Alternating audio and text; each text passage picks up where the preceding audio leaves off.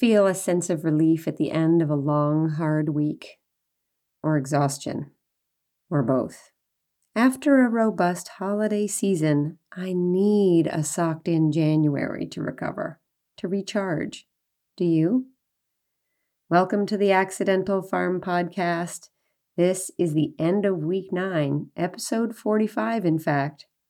We have been here together for nine weeks, every weekday. Okay, I know you've binged a few, but you know what I mean. When I started this podcast, or maybe a week in, I committed to 100 episodes in 20 weeks. And now, heading to the midpoint, I feel energized and not at all tired. I love all the little stories. I love how they connect with life outside of what they are more literally. But most of all, I love that you are here to listen. Thank you so much. At the crook of the driveway where it turns to go up to the house and then to the barn further on, at that crook is where the garden begins. It has what I call a welcome garden before you even get to the gate.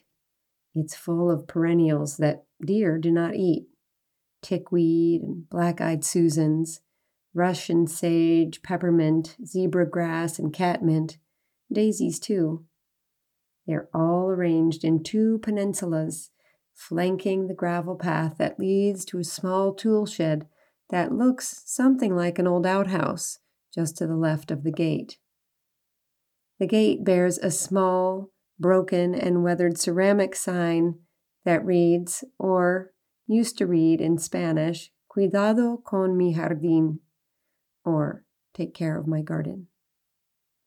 This year, I did not touch the welcome garden or the flower garden that continues in the front third of the garden just inside the gate. Not a lick. It had to fend for itself, and since it was well mulched and robustly planted last year, it did well. I will not get away with that again. Last summer, some 17 months ago, I began building new beds for the vegetable garden. This time last year, the snow came and never left, and the bed building project came to a halt. I was so relieved. I was exhausted. As soon as the snow melted and temperatures started to creep up, I got started building again and finished just in time to plant on June 1st. We never plant here before that, except in the greenhouse, because a late May frost is pretty common. Why am I telling you this? Well, from June 1st until late October, when the pumpkin vines wilt in the first hard frost, the garden is full tilt. While it doesn't bleat like the goats or hee haw like the donkeys, it is very demanding in its own way. Weeding, pruning, watering, more weeding, thinning, harvesting, storing, canning. If I spent twice the time in the garden that I spend there now, it still wouldn't be enough. Luckily, the garden is silent. In September, my body's memory pathways feel a deep connection to back to school. I am drawn to crisp new notebooks, very sharp pencils, and new shoes. And at the end of the garden's summer growing season, after a few weeks of final weeding, composting old plants and vines and mulching, I am so done. It's a cycle. From November through May, it's the garden's weekend. It's when it rests and when I get to rest too. In the off season, I plan, I comb seed catalogs, I draw maps of the beds and how I might organize them. But I do all of that in a cozy sweater with my feet up in front of the fire. It's the perfect way to garden. This year, I am tinkering around in the greenhouse experimentally, as you may know.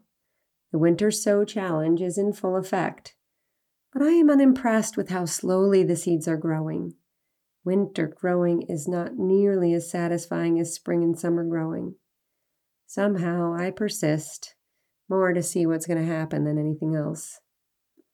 At the end of your Friday, how do you unwind and recharge? Or after a busy summer, do your habits change? Here, when the garden rests, so do I.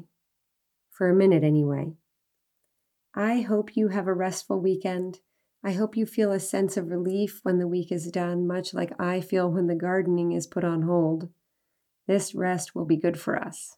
Next week, week 10, on the Accidental Farm Podcast, episodes 46 to 50, we will have some big episodes to take in and some new characters to meet, important ones. So, thanks for being here as the garden begins its sleep and we gear up for more excitement. XOXO. Until next week.